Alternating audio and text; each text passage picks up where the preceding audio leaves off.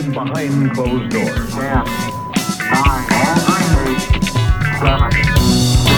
This is BRB Movies. I'm Jason. And I'm Michael. Jason, what are we talking about today? Today we're going to discuss 1945's My Name is Julia Ross, Columbia Pictures, concise, 64 minutes. Michael, what are we drinking today? We're drinking Bessie English style brown ale from Angry Ferret Brewing. Cheers. Cheers. How do you like this? It's good. It's tasty, isn't it? It I mean, it's like uh, there's a chocolatey notes. It's just it's a great brown ale. I just we have to thank them because they kind of they hooked us up on this one. I found them. We went to Moorpark to do some brewery hopping. Angry Ferret's a cool name, and they specialize in English and Irish beers, which I think is great because Yeah. I, I love those styles. Brown ales, you know, your ales and stouts, and it's a super cool little spot. Thank you, Angry Ferret. Something different rather than just, oh, we have IPAs here. I mean, you can throw a Super Ball down a street out here. I mean, and throughout the country, but especially Southern California, you're going to bounce it off like 20 places that do 20 IPAs. I just love the fact they did this. I tried this. It's rich, chocolatey, easy drinking. It's something you could just, Great color. yeah. It's, So it's nice. 4.8%. So you picture yourself at a pub eating some fish and Yeah. chips and drinking this, or watching My Name is Julia Ross, which is set in England. It's we set- go from London to Cornwall. Cornwall. I mean, it's really Southern California. It's also, I don't agree, it's considered a film noir in some circles. I studied noir. I never came across this gothic noir that you made up. it has noir characteristics. It has, and it's mostly, I think, because it's it, the way it's shot. There's some angles, some lighting techniques that are noir-like, but I think this is more like a gothic melodrama. Do you think it's probably because Joseph Lewis, who we discussed in our film noir episode, since he did Gun Crazy, he did the big combo. Do you think it also gets thrown in there because of him? A- Oh, absolutely. He did. I mean, he started in westerns and he did a whole bunch of stuff. He's really known for the noir, and deservedly so because Gun Crazy. I love that movie. It's, a, great movie. fantastic movie, and it is one of the best film noir. Films noir is technical, but that just sounds so pretentious. Films noir, but anyway, no, he did that. So I think so, and I mean, there there is a crime being committed here, and this isn't taking place in the place in the criminal world, kind of in the high society world. You picked it Yeah, I picked it Why? because I saw it on a bunch of B movie lists, particularly during the golden age of B movies. This was a B movie at Columbia. It was a little different. It was when Columbia was trying to do their fewer and better B movie initiative, where they gave them a bigger budget, basically from 100,000 to 200,000, and more shooting days from six days to 12 days. And in fact, I think Joseph Lewis actually took 18 days to do this. You know, it but they at- did think it was a better B movie production. it doesn't have that like I don't want to say cheapness, but it has like a bigger sweep to it than a lot of your B movies that you find. I mean, a lot of exteriors or like big shots that that kind of take it to me where you almost go, well, is this even a B movie? I know it is, but it has the look of something that's a little grander that aspires to a little more than the B movie. And in fact, I think in some locations, this was put on the A reel, like as their their major movie, even though it came from their B movie segment of their production company. I saw the remake. The, in the in the mid to late '80s, there was a movie Dead of Winter with Roddy McDowall and Mary Steenburgen, and I remember watching that. That movie, I remember it was a lot scarier, but it was an actual remake of this. So in a way, I saw this before I saw it. It is 65 minutes. It is a tight movie. I enjoyed it.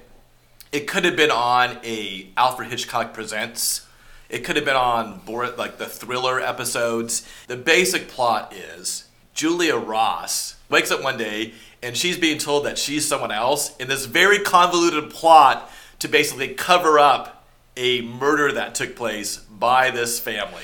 It's a very scary idea. Sometimes I found it, you know, it's it. I found myself chuckling, and they weren't making a comedy in this one because it does come off as a little funny. But it is a scary idea. They drug her and remove her from where she she and knows. they erase her identity, Yeah. which is a scary idea. Like to have everything about you destroyed, and people saying you're not Michael, you're David. You're just crazy that you can't remember this. and convincing everyone around, even people who aren't in on the scheme. They take pity on her. They think because everybody's convinced, they start calling her Marion. Just the idea of everybody around not believe. I forgot my idea, my point.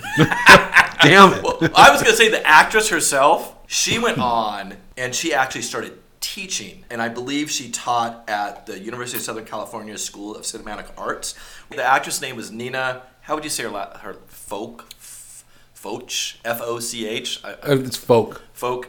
Some of her students were Julie Andrews, John Ritter. She does a good job. I will say that the acting across the board in this is solid. One last thing, we do have to say that it was based off a book. There was a Women, the woman in red. by Anthony Gilbert, who was a pseudonym for actually a female writer, Lucy Beatrice Malleson, who wrote a lot of crime novels. So as I said, I don't believe this is a film noir. It does kind of open with like the more most noir of shots. A dark and stormy It's night. night. It's raining. Julia Ross is arriving home at this boarding house that she's at, and she's just walking through the rain. And it is. It's that classic. If you're making just one still of film noir, a rainy per- person walking through the rain at night, and it sets the stage like something dreary and dark. and she doesn't have an umbrella. happen. It was something I noticed. She doesn't have an umbrella, so it's like I mean, she's down and out. She's in a bad spot. Just that shot of her walking up, kind of hunched, and it's she's hunched because of the rain. But I also think like life is defeating her right Yes. now. I feel the same thing where they're trying to set like she has limited choices. So when she's given this option, Yes. she jumps at it. You know, I would too because when she gets there, I mean, she's behind on her rent a little bit. And the housekeeper, Bertha, is this Cockney lady who's just rude. She does the chip on the shoulder working class person. Um, you know, about real work is like cleaning. Julia Ross is looking for like a secretary job and she sort of sniffs at that. Yeah. You know, that's not real work. Yeah. Secretaries sitting and writing all day. You call that work? And Julia Ross has just walked home from a hospital stay. She had a, I, ima- I I believe it's appendicitis. Bertha even says, My sister had her appendix out and she was scrubbing the next week. and she's dead. So Bertha is this great contradiction. character. yeah. So it's complete contradiction and everything because Julia Ross, she picks up a paper and goes, "Oh, here's one employment agency I haven't gone to yet." Kind of funny when you watch the rest of it. You go, "You probably shouldn't have," because part of this scheme, I'm just going to say it. Part of this scheme is these people open an employment agency in London because they're looking for a specific type of woman. Also, she's notified that her former neighbor, Mr. Bruce, there was a wedding invitation that had arrived the day before, and that um, Bruce got married. Life has given her a lot of lemons. So she looks at that Allison Employment Agency and she's like, I'm going to go into that office. Why not? You need a gig. She heads down to the Allison Employment Agency, and it's a great use of shadow, showing the agency name in the reflection.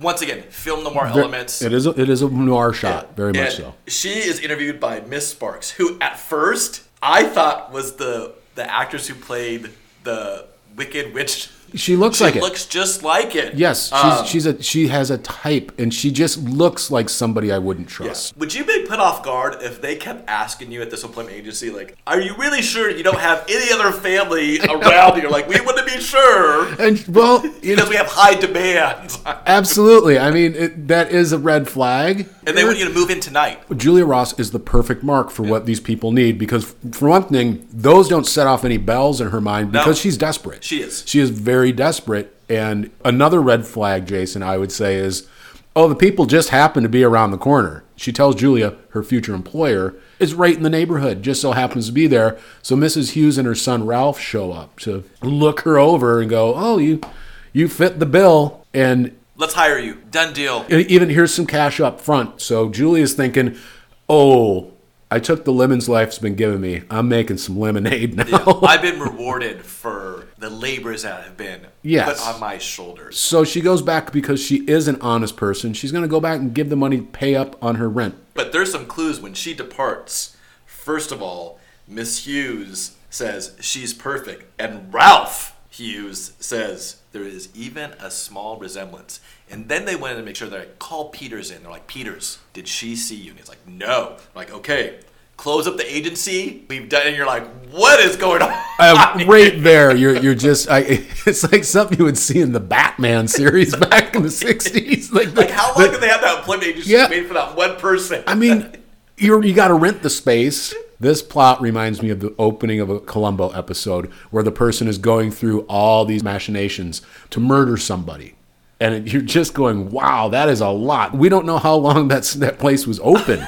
I, mean, maybe Mrs. Hughes was, was a young lady when it opened. Who knows? But Julia's her peril has been put in by happenstance because if she hadn't been down on her luck and she hadn't seen that ad, everything had to line up. It was all these little things had to line up where you're like, if oh, she there's hadn't so turned. Bertha's offer to scrub floors down. So she goes back, her landlady, Miss Mackey, she wants to give her the money and a note because she's got a skedaddle, she's got a new gig, and Miss Mackey isn't there, but Bertha is. So she says, Hey, here's the rent I owe, and here's a note. She can send the receipt because I'm going to be staying at this place in London. As soon as she leaves, the working class Bertha, who's going on about honest day's work type of stuff, tears up the note and steals the money. What a great character. She's fantastic, and you're introduced to Dennis. uh, Dennis. Dennis sure is a nice guy. he? Yeah. He's from the 40s. Yeah, and as Julia's trying to leave, she sees that her former neighbor, who was supposedly married already,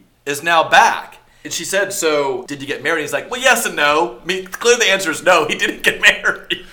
For the time, is kind of a thing. Clearly likes Julia. Bec- I mean, he said one of the issues that his wife to be had is that he kept referring to her as Julia, which should have been a red, like, a red flag. As I, as I watched this, I thought, why were you with this other woman? What were the what were the pros? I think it probably had to do with class. Oh, I think so. I think And- it was very why. much yeah, high society. He was marrying in his class, or he had this woman was not walking through the rain without an umbrella, looking for a job. But at the same time, he ends up with her anyway. Oops! spoiler alert. Exactly. Oh, that's right. Did we say spoiler alert? No, we didn't. He and he even says, "Hey Julia, why don't you come out with me tonight so I can figure out why I'm not upset about my marriage failing?" Again, this sort of behavior in that time seems uh, like pushing the limits of the Hays Code a little bit. You're like, hey, wait, uh, you're almost implying that this Julia might have broke up this engagement and he doesn't care. But Julia's gone, and she's like, I got, I gotta got go, gotta go, Dennis. He does agree to meet with him.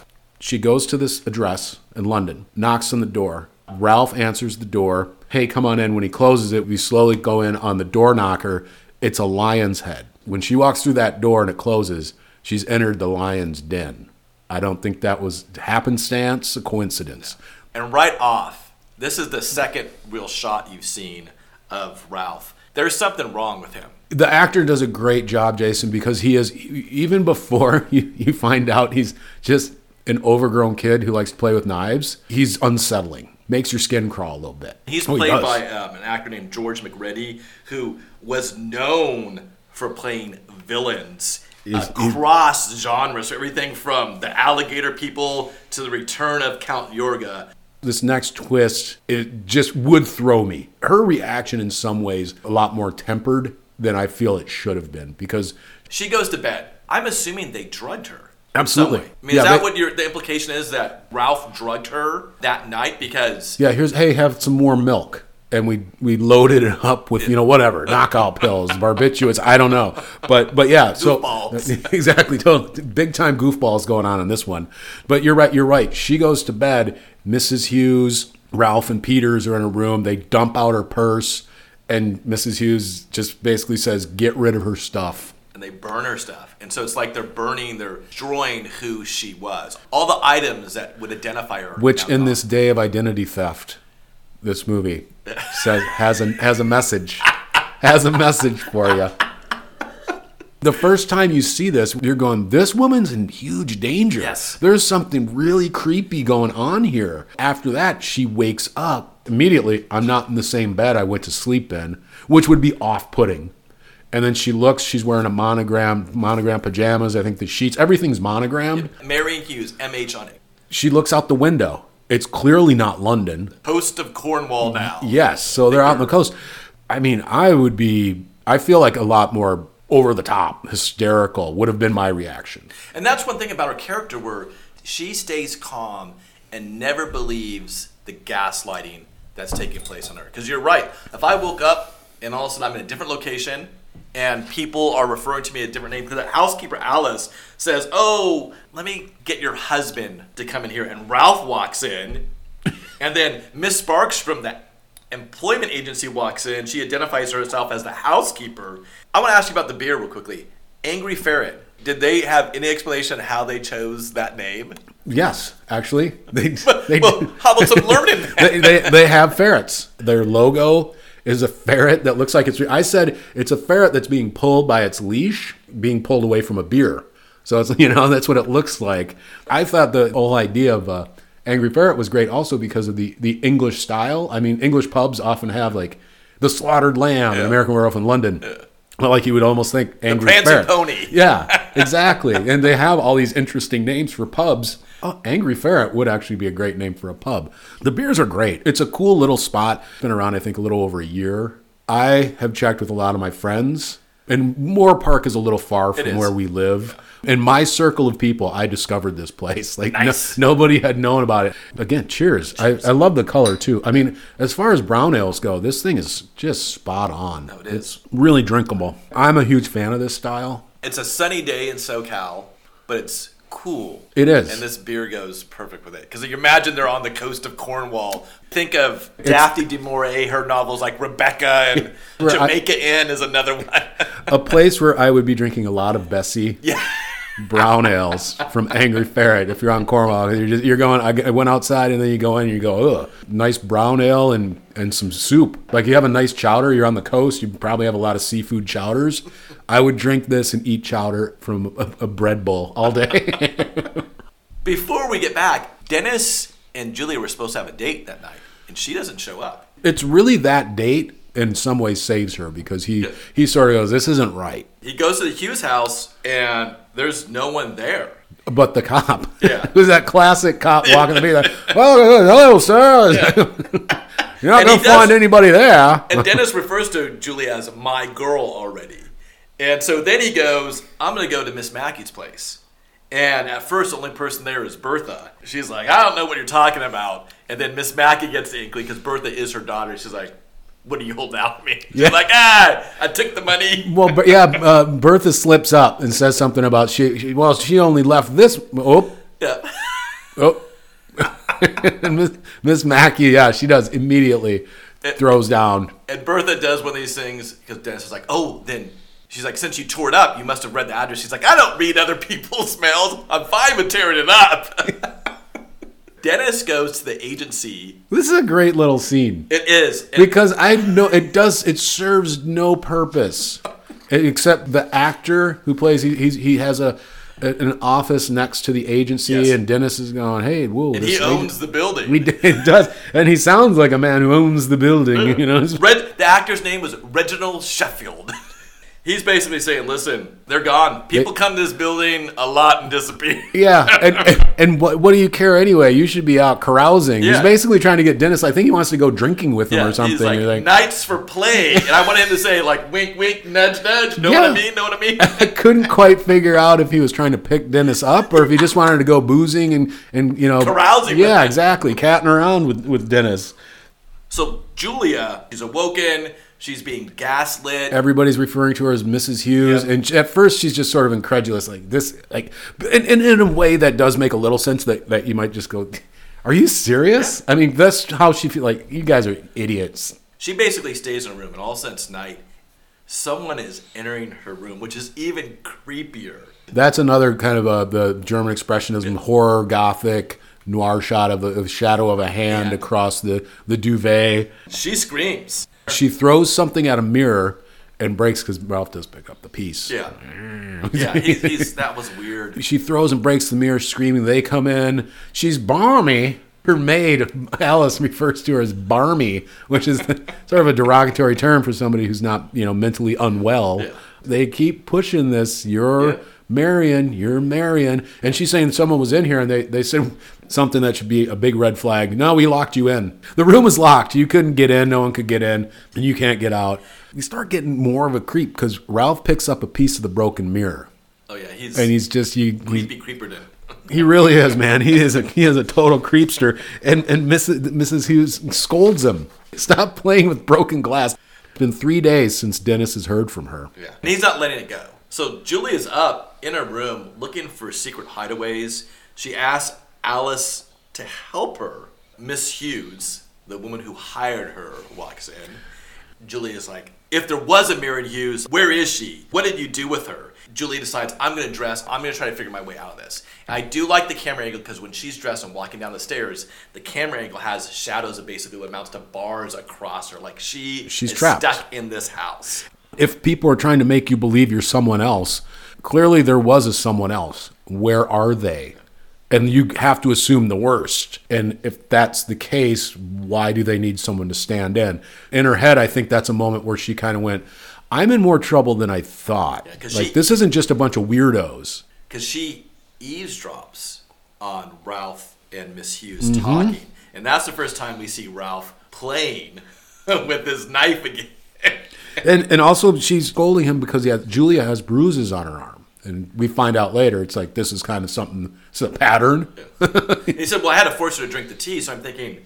Oh, so they really did drug her, and she doesn't even have a memory of, of that. Imagine having to hold someone so tightly to force tea down their mouth. It's a scary thing. And he's playing with a knife, which she confiscates and puts in a drawer. And when she opens the drawers, it's full of knives and there's an ice pick. She keeps a drawer of things she has to take from her grown adult son That is a creepy scene. You know something's wrong. And because I- later he yoinks one. It's a very subtle little yoink. like, "That but he, my favorite knife." Yeah, and he's just like, ooh, slips it into his pocket. And you're, you're going, wow, you are a five year old. And I thought of Christmas Story.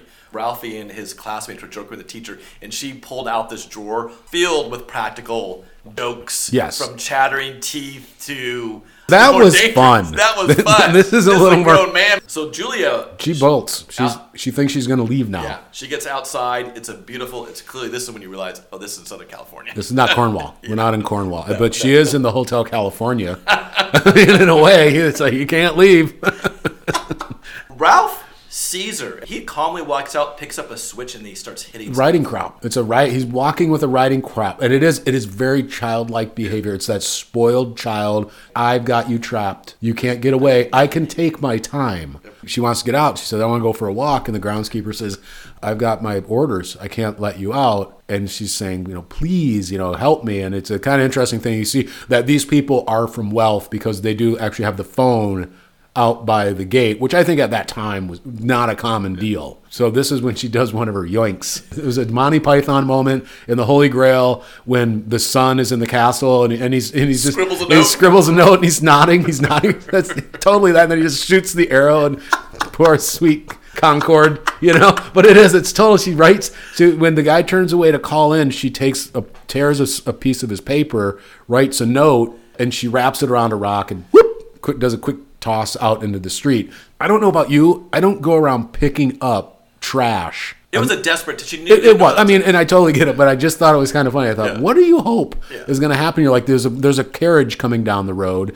and she thinks those people are going to go, oh look, there's a piece of paper on the ground. yeah. Let's see what it that says. might have a secret message. exactly. we should read it. We are on a scavenger hunt. And, and the reason we know that this is actually filmed in California, besides being from Columbia, that mansion is the historic Hillgrove residence in Beverly Hills. So Ralph, of course, shows up. You don't need to walk out there. We'll we'll take a big walk around the grounds, and they go. And this is a moment where I thought, wait, isn't this an easy escape route for her? Because their grounds lead to the ocean. I mean, couldn't you just go down to the beach and get out? It would end the movie early. But then Ralph starts. He starts talking about some creepy stuff. She's faking it, but she, this is where she's. She says, "I'm going to try to get. I'm going to try to gain their confidence." Yes. and pretend that, yeah, maybe I am Marion Hughes. And Ralph takes this as a green light, like, oh, I'd rather remember our, our honeymoon. I know. he forces, nature. forces Ralph. himself on her. Basically, grabs her and tries to kiss her, and she runs off, and the scene fades. Ralph also tells that creepy story about the sea and how the sea keeps its secrets and never gives things away. It's this code where he's just basically telling her, I killed my wife and we threw her in the ocean. You know what I mean? It's the Dennis method. It's the implication. It's she's listening to his story and she's going, "This guy's a nut job.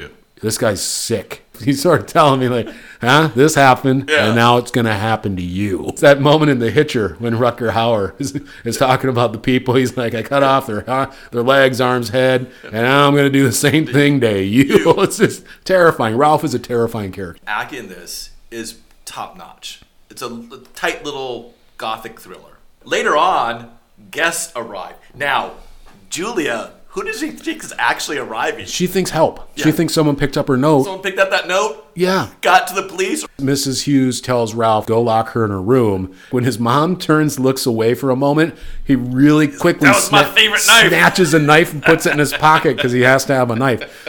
And these are just it's the welcoming committee from the village. Like, hey, you moved in. We're just here to say hi. They're all front seat sitters. Yeah. We find this out. I don't, I don't know why. They all have to sit in the front seat. So Julia, I'm a prisoner. She, yes. I guess what do you do in that moment? Going in and yelling and screaming, being hysterical might not be the best approach. That might be, be a time to like go shake someone's hand, slip them the note. Mrs. Hughes and Ralph are just basically like, oh, that's that's our Miriam. She's hysterical. Yeah, she's sick, and we just we love her so much, and and everybody, of course, pities her. Which again, Jason would be the height of despair and fear.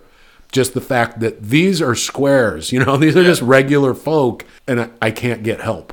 Everyone thinks I'm crazy. And they even take pity on Ralph about, like, basically, oh, this poor guy, his, his wife is, is crazy. I know. and I'm like, he just yanked a And knife. complete wrong. Imp- this is when you talk about impressions. The complete wrong impression of I'm a, group pre- of people. I'm, I'm a pretty good judge of character. I think if I met Ralph, I'd go, that dude's creepy. I think I believe the crazy woman. We should investigate this a little more because they take off all in the front seat and Yep. they talk about like what a nice group of people. I know what a Poor Ralph. great addition to the community. And Julia's in the back seat. I don't know. When I get in my car, I generally have a sense if there's other people in the car. I don't know if I've ever opened the car, all of a sudden later on, I was like, whoa, Someone's in the car. someone's in the car. With that me. happens in movies, but it does. Oh, It Not doesn't. in real life. I don't think so. I hope it doesn't. I know. I don't ever want to get in my car and miss that there's someone laying in the back seat.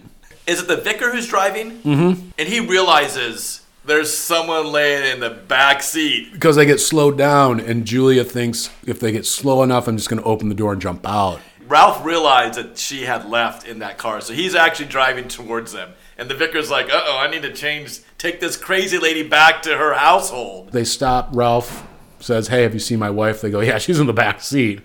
Very calm. You know, everyone's very calm about this. This is kind of the point where Ralph and his mom they're going, "Hey, everybody knows she's crazy. We- We're going to do away with her. We're going to wrap this up." Back at the house, they're plotting and working on their, their best alibi. Ralph tries to visit Julia again, and he's like, that's not a friendly way to greet your husband. He tries to force himself on her again, and she slaps him. Yeah. This is what happened with his with his wife because he goes from just like a creepy, creepy dude to someone that's very terrifying. You know, and, He's a and psychopath. There are people in this world that are like this, and it's very scary because this dude is very scary. And if it was him and him alone, that would have been the end of Julia, and they would have had to open another agency. Damn it, Ralph. his own Groundhog's Day of his own of his own design. because he tries to force her, he's going to toss her from the window. And it's only stopped by the maid walking in. And they Alice also realizes, um, I'm trying to prevent her from jumping to the window. Like, we need these bars. It's hilarious. He's like, oops. Yeah. And the look on his face, like even Alice, I think at that time, not intentionally, Starts thinking there's something like, going Wait on." Wait a second, that did not look right. it certainly didn't look like he was trying to prevent her from. so Julia now has another plan. She's writing a note, and this is actually super, super clever because she's writing a note and she wants to go for a ride with Alice. She's like, "Hey, Alice, you know, help me. We can get out and go out and do stuff." And Hughes, Mrs. Hughes, and Ralph come in, and they say, "Hey, that's actually a good idea. A drive would do you some good." And she goes to get dressed. The note happens to be poking out from underneath And at that point, when first watched that movie, I think, oh my gosh, she didn't hide that very well. I Why just kept going. I, I know. I was just like, oh no, Julia, And Julia. later on, you realize she's playing She's- 3D chess. She's playing 3D Star Star Trek chess, man. Because Mrs. Hughes takes it, looks, opens it, and it is. It's you know she's writing to Dennis, saying you know basically I'm being kidnapped, yo, and they're gonna kill me. And she goes, oh. She takes the note out, replaces it with a blank sheet of paper, and says, "Let her mail it." Mrs. Hughes thinks, check. We're going to win her confidence a little bit. So they go for this ride, and it's a great shot because, I mean, it's clearly they're not driving. But Alice is in the back seat, and you think she had never been in her car, never been on any sort of ride. You could, I've never seen anybody happier to just be driving through a village. And Julia, it's another sneaky look. She takes the blank note out and replaces it. So that was her game, and that Yeah. was super brilliant on her part. And Ralph says, you know, you can you, you can post it, and she goes, you're not going to let me mail it anyway. And he's like, hey, you haven't you haven't sealed it. And she said, well, you know, you're just going to read it. He licks the licks the envelope, closes it himself, and he goes, you know, go ahead, mail it, because he thinks he's so smart. And that night they return, and a man of his word. There are bars on her window now. Everybody wishes they could get that sort of turnaround. Exactly. it's like you're getting work done in your house. and it- a man, a family of beings. to get that Exactly. But she hears a cat crying and finds a hidden panel to a secret passageway. which I do I do love it, but why is there a secret passage? know. mean, why is there ever a secret passage? I know in castles they have them, but what is the point? The only reason to have this secret passage is to be a creep. And here's my thinking too. Is it a fire escape? Later on, we realize that the Hughes don't have the money. It was Ralph's first wife. So my assumption is that this is her estate. it wasn't Ralph and his mom putting the secret passageway in. This secret passageway already existed. The first Mrs. Hughes Yeah. was some sort of superhero, Yeah. or she was out fighting crime. She sneak out that way. Julie creeps down this secret passageway and she overhears Miss Hughes and Ralph planning her her murder. Because this one, at first, I'm thinking the whole time. The first one, I watched it like Michael myself. Of course, we watched it several times. The first time, I'm thinking, oh, they're really gonna try to force her to be this guy's wife. And then I realized, like, no, no, no. Now we learn because Ralph killed his first wife. She shouldn't have cried, shouldn't and cried. she slapped him. You shouldn't do that to Ralph. because she found out he d- he didn't have the money he pretended he had. He was a liar. But the way he had done it, his mom felt we could never go to the police because you had scratches on your face. You looked like you had been in a fight. Yeah, and your hand marks were on her. At that point, you're, you're not a as a, stable mom, you person. should be going. uh, you should be locked away. Yeah, there's a movie. We need to talk about Kevin. We need to talk about Tilda Swinton. t- yeah, Where, where cool movie, creepy, creepy yeah, movie. where you there's a point where you realize like, oh my gosh, there's something wrong with my child. Yes, and and nobody really is believing her. It's a, it's a, that's a good movie. I mean, I don't have kids, you do, but I feel like even if you, no matter how much you love your kids, the point where they're murdering their their spouse for no real reason, and you know they're crazy. Line Good parenting is not about keeping your your murdering son Yeah. out of out of trouble. Sometimes good parenting is admitting. Ralph needs to be put away Institutionalized. because I can't keep opening these employment agencies.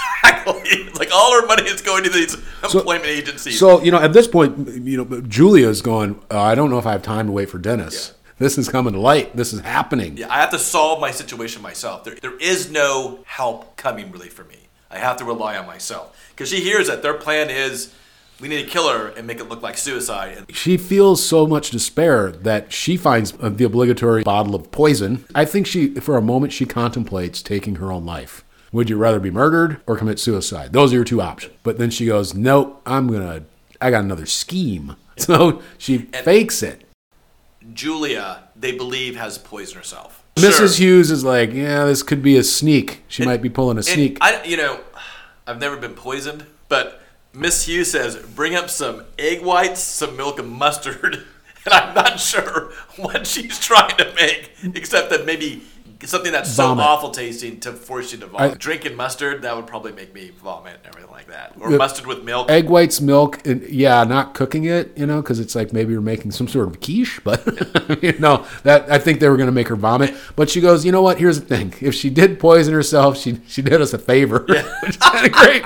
She really did. And if she didn't, no harm done. Yeah. You know. So we're gonna have Pete. Is it Peter? they said, "Well, we'll get you a doctor." And of course, they shoot it where you only see the doctor's back. And also, Julia's like, "Listen, um, I didn't really poison myself, and you know, here's what's going on." Also, you're like, "Bum bum bum!" It's Peter Just sitting there. Yeah. And by the way, it should be noted that when she overhears them talking about killing her, Ralph goes, "Let's not stop at her. We should get rid of Miss Sparks and Peters." I know. He's like, "Let's go on a killing spree." And, and, and, and honestly, Jason, if I'm his mom, I'm thinking, okay, if he's going that route, at what point am I on the list? Yeah. They all come in and they're like, ah, because she admits to Peters, I haven't really poisoned myself. This is all a big ruse. And they come in and basically, ha, we got you. And he goes, ah, you're not a doctor. Yeah. So they go, basically, they bring a real doctor. When the real doctor arrives, she doesn't believe it. Doctor goes, I want to take her in. And Mrs. Hughes goes, ah, I don't think she planned on that. She, so she comes up with this whole thing. And he wanted to come back that night to institutionalize. He's like, no, no, no, come back the next day. Basically insinuating like this is the final day. The Hughes realized there's one mistake we made. Even though we allowed her to send a blank note, it did get postmarked. Even if you get a blank note from someone, you realize where it came from. Like, ah, Shazbot. Yeah, better, Yeah. better get ready to open Boy, a new we- agency. we messed that one up. So they send Peters, like, you need to go back to London and you need to get that note. And I'll tell you what, man, do not mess with Miss Mackey. Yeah. because because he does he sneaks it. He tells miss mackey he wants to get a to rent a room and he comes up and then he's and, and then he goes oh you know and me and the kids will be back. And she goes whoa what? I love that you know the boarding house lady goes i ain't having no animals too. yeah i ain't having no kids in here. And so when she turns away he sneaks this letter and she had, dennis had paid her. That's one thing we didn't talk about. Dennis had given miss mackey money. He paid her up front said hey if i get anything you get it to me so that was one of the reasons I think Miss Mackey was so on this because Peter sneaks the letter, and when she comes back, she goes, "That's ba- that letter was basically money because he was going to give her more money if she brought it to him." And she goes, "Whoa, bro!" And she goes outside and like runs Peters down. She's like, "Stop that, man!" And I'm telling you, I get the I get the impression like in that neighborhood, everyone's like, Miss Mackey is that that neighbor that you love, but boy, she can be a she can be a tough nut. She you want her looking out for your house. But at the same time, she's going to tell you, you know, tell your kids to keep your ball out of my yard. you know, that- exactly. that neighbor. So it's like that's a good neighbor to have. So, but yeah, she gets that letter back, and Dennis gets it. So yeah, they're they're gonna murder her, and again they they come up with this scheme. Ralph takes the top stair off of the staircase and goes down. This is very much a noir shot. Oh, yeah. deep deep shadow, German expressionism. It's a very cool, well shot, and it's creepy because Julie is in bedroom. She hears her name. She thinks it's Dennis. It's being whispered. She goes, "Whoa, hey!" And she goes to the top of the stairs, and it's Ralph at the bottom of the stairs. It's just kind of a funny moment. Funny in the sense of he's he, he's basically you know I want to get you to step on the I'm oh, empty do step, yeah, and he's standing. It's a great shot. It's him that all you can see is his eyes, and he's like, Julia. And she's asked, like, Dennis? He's like, come down the stairs, and he's whispering, but it's just the lights across his eyes, basically saying, like, this is an ominous situation. Yes, deep, deep, dark shadows all around, except for the eyes, and he's just creeping, creepy creepster. Do stairs work that way? I mean, I grew up in a house, and if you remove the floorboards of the stairs, there was another layer right there. I did not grow up- through. I did not grow up in a mansion in Cornwall. You know, I grew up in the Maybe Midwest. that's how they did it. and and we had stairs with carpet on them. I don't know. I, have never torn. The first thing, Jason, most stairs are built not to be so easily disassembled. I know. Like Ralph just literally took the floor. Yeah, this is shoddy craftsmanship. I mean, it really is because most stairs, like you would have woke Julia up, Yeah. like banging and trying to. But I mean, I know it serves the purpose. Yeah, like that, it was like he'd been. Ralph had been planning this. He's like, I, uh, you know what? Like one day I get to use Yeah, the stairway like, to you kill can- him. He's a killer. Yeah, you can picture 10 year old Ralph Yeah. like taking the nails out of that. And he goes, You know, someday this is going to be on my list of ways to kill somebody, trick him into walking in the dark. But Julie but- has an idea, and she runs back to her room and she screams. And Miss Hughes and Ralph's run in. They break the door down and they look out the window that had the bars. And she got through. And there's a figure laying on the rocks below. And at first I'm like, ah, crap. I really wanted Julia to make it through this. I, you know, Jason, I did too, and it, it, it leads to a real Scooby Doo moment Yeah. at, at the end. But you know, so they they go out, and the doctor's arriving. I gotta ask you this. It looks like at night when they're looking out the window, but by the time they get down to the beach, so I'm assuming this happened like maybe at, you know, right before dawn, like 4:30 a.m. That's yeah, that's what I'm thinking. You know, that's exactly my thought. The doctor arrives, and And they go, also Miss "Oh." Hughes is like, "Hey, Ralph, you need to run down there and make sure that she's really dead and not just like completely." Which is hilarious to me because we're not talking about like a 20 foot drop. It's like several hundred feet from that window to rocks, a rocky shore. You know, of course, Ralph goes. I think the only thing he likes more than killing people is probably looking at dead, Dead bodies. bodies, So, yeah. I mean, so really he's off really awful character. very, very disturbed. Mrs. Hughes is telling the doctor, "Oh, something terrible happened." So Ralph goes down, and of course, it's Julia laying there. First of all, if I saw that body, I go, something's not right because that body did not fall several hundred feet onto rocks. Exactly. But Ralph goes over and she's not dead. So he starts looking around. I think he's going to get a big rock. I think so too. I think he's her. going to. He's like, going to you know, totally crush her skull. her. Yeah. And right at that point, the police and Dennis arrive. She had not known, but the police had gotten hold of because of Miss Mackey, gotten hold of Peters in London, and they knew something was going down. And so, just by happenstance, they showed up at the beach at the same time. Because I'm thinking, what was her play? She didn't know the police were arriving. Did she? Or, did, you know, I mean, I mean, at that point, I don't know if they had arrived. They're like, hold on, let's get them in she had to have known or she knew when she went down there, Jason, because otherwise. Why would she play dead? I would have ran. So they don't explain it, but there had to be some sort of con- Communication, I agree. Otherwise, yeah, you're just going to die. You know, you're not going to die from the fall. They're going to kill you. They're going to come down. They're not gonna, just going to see the body and go, "Oh, day's over." Yeah. So they come out, grab Ralph. She gets up, and this just I just love this. He goes, he goes, but but we saw you, and, and she goes, "Ha, no, you didn't. I just threw my gown out the window to make it look like it." First of all, just throwing a gown out the window and. It's not just going to land there. I mean, She they- probably had to throw multiple ground. Yes, exactly. Or at oh, least you know, went- put went something in the. You need some weight. You're not just going to throw something off a cliff and it's going to land straight down Maybe she there. threw that cat she found. in the house. exactly. So, no, but it was. It just was funny to me the way she was like, "It wasn't me. It was the gown." and, and Mrs. Hughes comes down and she's like, she is playing this scheme Oh, yeah. till the She's like, end. "Oh, She- Julia!" oh, Mary, Miriam, Miriam. oh, Miriam, I'm so glad you're okay. She's like, dude, seriously, it's like it's and the police were like, come on. It's yeah, lady, lady. Ralph's like, I'm getting out of this. And he books it. And they just shoot him in the surf. yeah, shoot him in the back. Mrs. Hughes is screaming, "No, no, no!" And if I'm Julia, I'm watching this and I'm and I'm thinking to myself, why didn't I do that a while ago? As soon as you found that passage that led you to the shore, why didn't I just sneak out and leave? I know. Like, why did I go through all this? I didn't have to. So, of course, you know, we got a happy ending. Another reason it's not a film noir is it's- it can't have a happy ending. She's driving with Dennis. They're going back to London. He's, she's talking about getting a job. She's like, I got to find a job now. It's such a silly ending because there's two jokes in it. One is she's I have to find a job. And he's like, Well, you know, I kinda have a job for you you know, if you'd be interested in. It's kind of a secretary, a nurse, a companion, and she's like you mean like a wife? And she's like, I'll accept. Yeah. and I'm thinking, is that how you define wife? A, a secretary and nurse? Back then, yeah. You know, And at then- least he said companion. Yes, true, true. I'm gonna know. give him points for that. Yeah, I think he was. I think he was. He, he was somewhat ahead of most men at that time. But And then well, well, there's that Oh. one final joke where she's like, you know, maybe next time I'll ask for references. Yeah.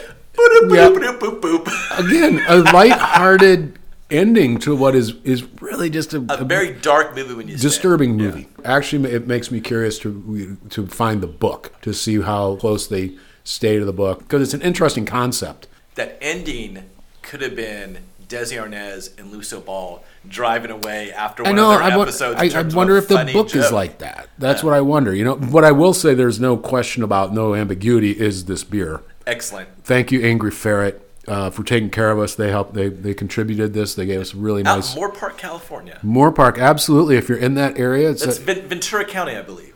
you're the native. Well, I'm going to say definitively, that's Ventura County. I think it is, but uh, yeah. I mean, I drove far enough from where we live. It felt like we had to be in another county. Great time of year to go, but um, no, it's a cool little spot. Again, I love the English Irish styles. Yeah. The Bessie Brown Ale. Cheers! Cheers. Such a tasty beer. It went well with this discussion. Before I ask you if you'd recommend this, I dug up an article, and it was in Noir City Sentinel, and this is from like 2008, and they talked about this subgenre of a subgenre called Gothic noirs that existed for a very short time period, and one of the ones that this movie is very similar to is Gaslight, and they did say, and, and this is where we're like, why do we throw everything under noir? Where really the only connection to noir is that basically the camera angles and the shooting style. Because everything else, we're not dealing with the criminal underworld. No. You know. I think I said this before we, we, we started the discussion. I can't call something a film noir just based on camera Yeah. angles. Otherwise, you know, you could watch an Abbott and Costello meet Frankenstein movie and say this is a film noir. I think it has more to do with Joseph Lewis's career. I will say this: taking courses on film noir, never once did I come across, you know, like, oh, there's also this subgenre of gothic noir. It doesn't make me dislike it. His other one, The Big Combo. I think we talked about that is more of a police procedural. But Gun Crazy is one of the most it's- it's- important, iconic film noirs. Would you recommend this? I, I would absolutely recommend this. It's short. If you like mysteries a la Alfred Hitchcock Presents, or you like those old 70s TV shows like Columbo or Murder She Wrote in the 80s, really could have been a TV episode. It really does remind me of these gothic novels. Daphne du Maurier, that Alfred Hitchcock actually made movies of, like Jamaica Inn, which took place in Cornwall, and Rebecca, and this idea of a woman in peril. Um, I do like this one where she kind of comes up a way to solve this herself. She never gives in to their gaslighting. And so I, I, I liked it. What about you? I did enjoy it. I, I don't go, you have to see this. This is like a very cool movie. It's like, I liked it. If somebody was saying, was to say, you know, I watched this movie. My name is Julia Ross, you know, because I had watched this movie, Dead of Winter, like when I was a kid in the 80s or something. And uh, I saw that it was a remake, so I went and watched Julia Ross. I, w- I would say, oh, we did that on the podcast. I've seen that several times now, and it's good, but it doesn't rise to that where I go. There are movies we there are movies we do that you know you go. People should be checking this out. You really owe it to yourself. I can't say that about this one but it's good. I would never dissuade. We've done a couple movies that if somebody said, "Should I watch this movie?" like, I go, "Listen to our episode." Yeah. We I think we actually said that about The Being, Yeah. which is my choice. You know, so there are a couple movies that we've done that I go, I would actively tell people, "You don't watch this." This one, I liked it. But it is in that area for me where I, I'm not going to say you have to see this. Joseph Lewis's Gun Crazy is absolutely one you should check out. And I think maybe if you're if you watch Joseph Lewis, Gun Crazy, The Big Combo, and you want to step back and say, okay, how did he progress from his career from making B westerns Yeah. to making these renowned film noir movies? This was one of his steps, and you could see the camera work that he was. Camera work is to. great. You know, the acting is great. There's not, yeah, like I said, there's nothing I say you shouldn't watch this, but it doesn't rise to that level not- of I'm going to pro- kind of proselytize. Yeah, you're like, say, oh, it's a forgotten go, classic. go that- yeah. see this. You know, it's like go see it. So, so yeah, that's that's my take. It was. I'm glad I saw it. That's what. That's what I. That's what I, was too, said. and I was glad it was 65 minutes. Like, man, that's nice. Like, that's concise. I mean, it's a terrible thing, but there sometimes you, I do look at the length of a movie, and that is a determining factor. Well, see, if I I- put it on the list, you know, I- I, think the Colossus of Rhodes when I saw that thing was like two hours. I just kind of went, Jason, what are you doing, buddy? We both have such a backlog of B movies that we've watched in our lives that we can put on here. I actively sometimes look for something neither of us have seen, so we can watch something new. And that's why I chose this one because it was also from the 40s. And every once in a while, I have a discussion with someone and who, who like I consider a film fan. They're like, "Oh, I don't watch anything." Yeah, you know, people who are black and white yeah, or subtitles. I don't want to watch a black and white or subtitles. I'm like, why? And they're like, "Oh, you know." And, and there's no real reason. It's just they're not exposed to it. So every once in a while, I'm like, you know what? This was a decent, concise movie. I've never seen it before, and I'm like, oh, it is something a little different. I, I, I enjoyed it. Yeah, that brings us to the end. We probably have talked longer about this movie than the movie is. So, Please like, subscribe, and comment wherever you listen. and follow us on Instagram, Twitter, and Facebook. And check out our website. This is Beer and Movies. I'm Jason. And I'm Michael.